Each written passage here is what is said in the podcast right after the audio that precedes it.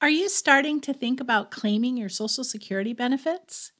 Did you know that most Americans simply start taking Social Security as soon as they're eligible and don't give any real thought to putting a strategy in place? Meaning they could be leaving thousands of dollars on the table during retirement. I don't want that to happen to you. Today, I've put together a list of five tips that you absolutely must know before you start claiming your Social Security benefits. These tips could potentially add thousands of dollars in your pocket during retirement.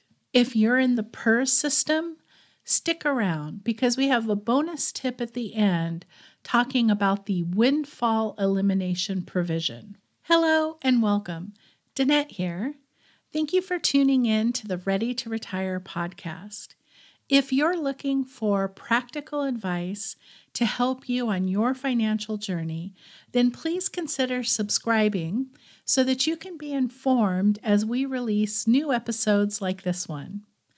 In today's episode, we're going to cover five essential tips that you absolutely must know before you start taking Social Security. First, we're going to talk about eligibility and the eligibility requirements. Second, we're going to talk about the full retirement age. And tip number three is talking about the early claiming penalty. And most people aren't aware of the penalty you get from taking Social Security early. Number four, we're going to talk about what happens if you plan on working during retirement. There are some important limitations to know about working during retirement. For tip number five, we're going to talk about spousal benefits and my favorite strategy for maximizing benefits during retirement. Our bonus tip number six is for anyone covered by PERS, we're going to take a look at the windfall elimination provision. And as you can tell by the name, it is a reduction in Social Security benefits. And there's some important things you need to know about. If you're getting ready to start taking Social Security, then this episode's for you.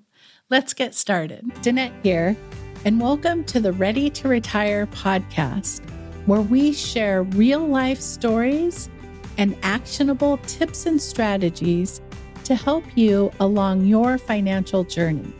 Are you ready to retire? Let's go. Before we dive in, I want to point out that we have a lot of resources for you. We have a link to the My Social Security page so that you can get your Social Security statement. We have a chart for calculating full retirement age. And we have created a workbook that we are giving away for free that you can download. And that workbook is going to be a great resource to help you identify your sources of income in retirement. So please take advantage of that, and all the links are going to be below in the description. Tip number one is to determine your eligibility for Social Security. What I want you to do is download your statement you can go to mysocialsecurity.gov and enter the portal there and download your personalized statement.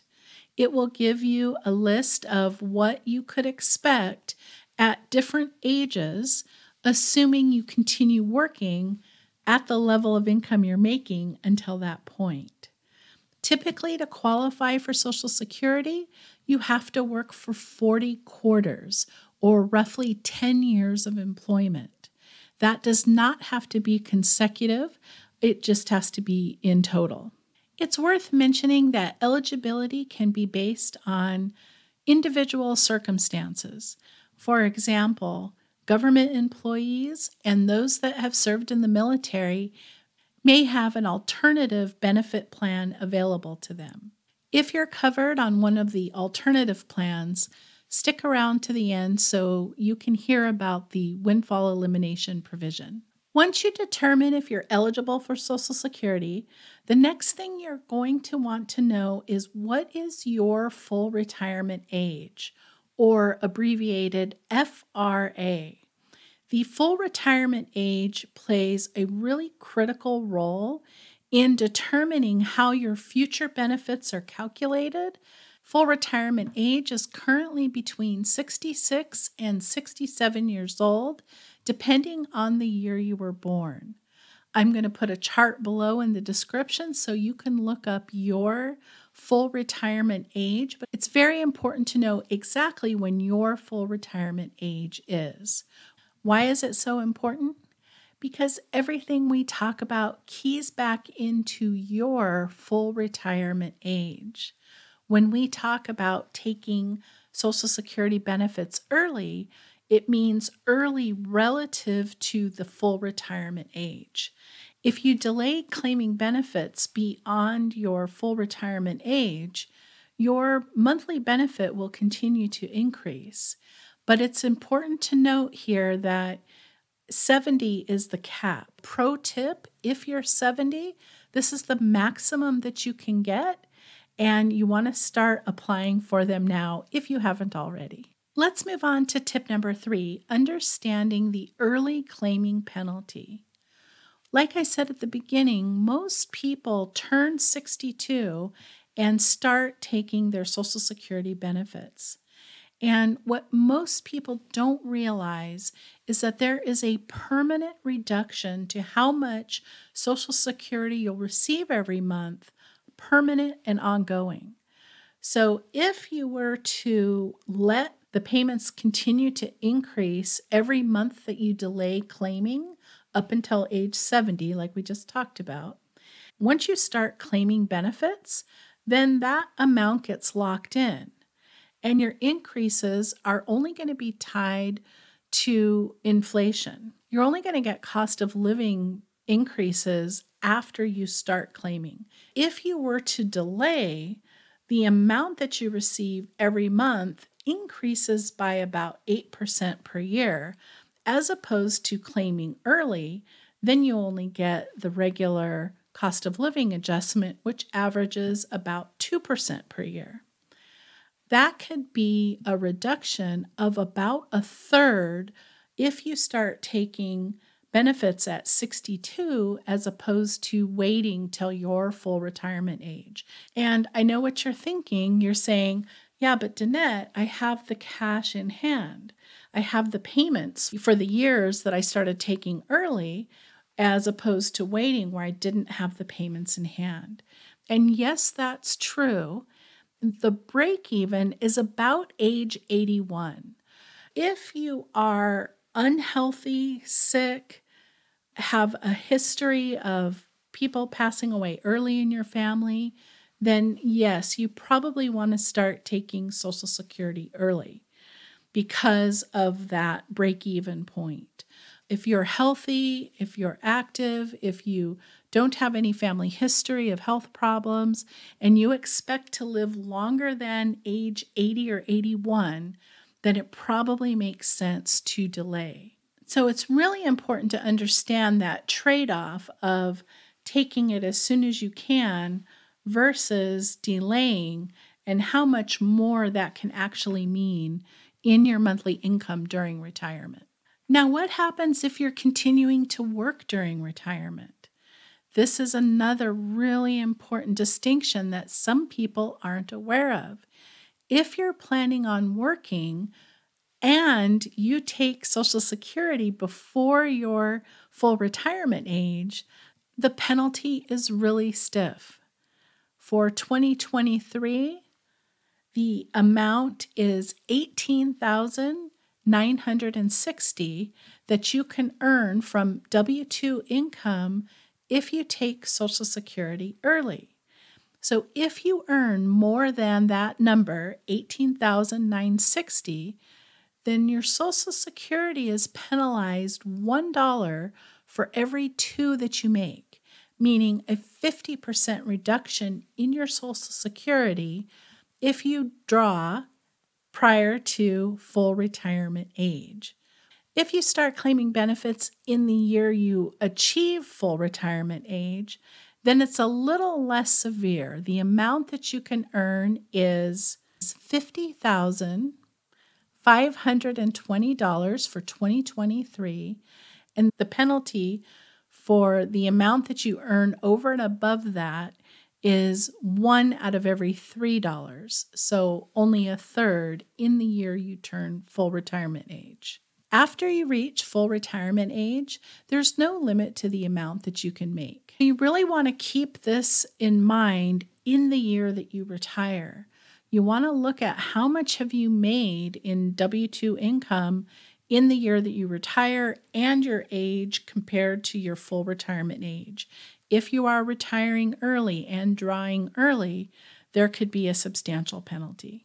Now, I want to switch gears and talk about spousal benefits. If you're married, or even if you're divorced and were married at least 10 years, you may be eligible to claim spousal benefits. To be eligible for spousal benefits, you must be at least 62 years old and your spouse must be eligible to claim their benefits. If you want to receive the maximum amount, you'll have to wait until you reach your full retirement age. The amount that you could receive as a spousal benefit depends on your spouse's work history and the amount that they're eligible for. You can receive up to half of their benefit depending on if you're waiting till your own full retirement age and if they are eligible. When you go to apply, the Social Security Administration will take a look at your earnings record and see how much you're eligible to receive, and they'll compare that to what you're eligible to receive under the spousal benefit. And whichever of the two numbers is higher, that's the amount that you'll be able to collect. So, one of the most important financial planning strategies for married couples is to make sure that you're maximizing one of the two amounts. Whichever spouse has the highest income, you should try to maximize their Social Security benefits because when the first of you passes away, then what will survive is the highest amount. So if one person is getting 3000 a month for social security benefits and the other spouse is getting 1500 a month, you're receiving a total of 4500 per month. If one spouse passes away, the surviving spouse will get 3000 a month going forward, regardless of if it was theirs or their spouse's, the highest amount will continue, but you will lose the lower amount. And in terms of planning, I think it's really important to try to maximize one of the Social Security payments. In the case of divorce, as long as you were married at least 10 years before and are currently single, then you can be eligible to claim based on your ex spouse's record a lot of people overlook this or aren't aware of it or just don't want to because it involves an ex spouse.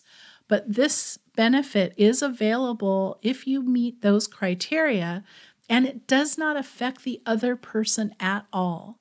So please, if you're eligible, make sure to look into it, ask about it, and see if that spousal benefit based on your ex spouse's record could potentially be more monthly income than what you would receive on your own benefit. For tip number six, our bonus tip, I want to talk a little bit about the windfall elimination provision. What this is basically saying is if you qualify for PERS and Social Security, the windfall elimination provision is going to prevent you from collecting the full amount on both you will get your PERS first, but then your Social Security will be reduced substantially. So sometimes people mistakenly think, hey, I worked for the school district for uh, this many years, enough to claim PERS, and I also worked 10 years in the private sector and am getting Social Security, so I'm going to get both amounts. And that is not the case. And your Social Security statement will not reflect this because it doesn't know that you're eligible for PERS. It's a real important thing to know if you are eligible for an alternative government pension program like PERS. Social Security benefits are the cornerstone of most people's retirement. It is a valuable source of income during retirement. I hope the tips that we shared with you today have been helpful. Please feel free to download our free guide, The Three Steps to Planning an Epic Retirement. Thank you for joining us. I hope you have an amazing rest of your day, and I look forward to seeing you in the next episode.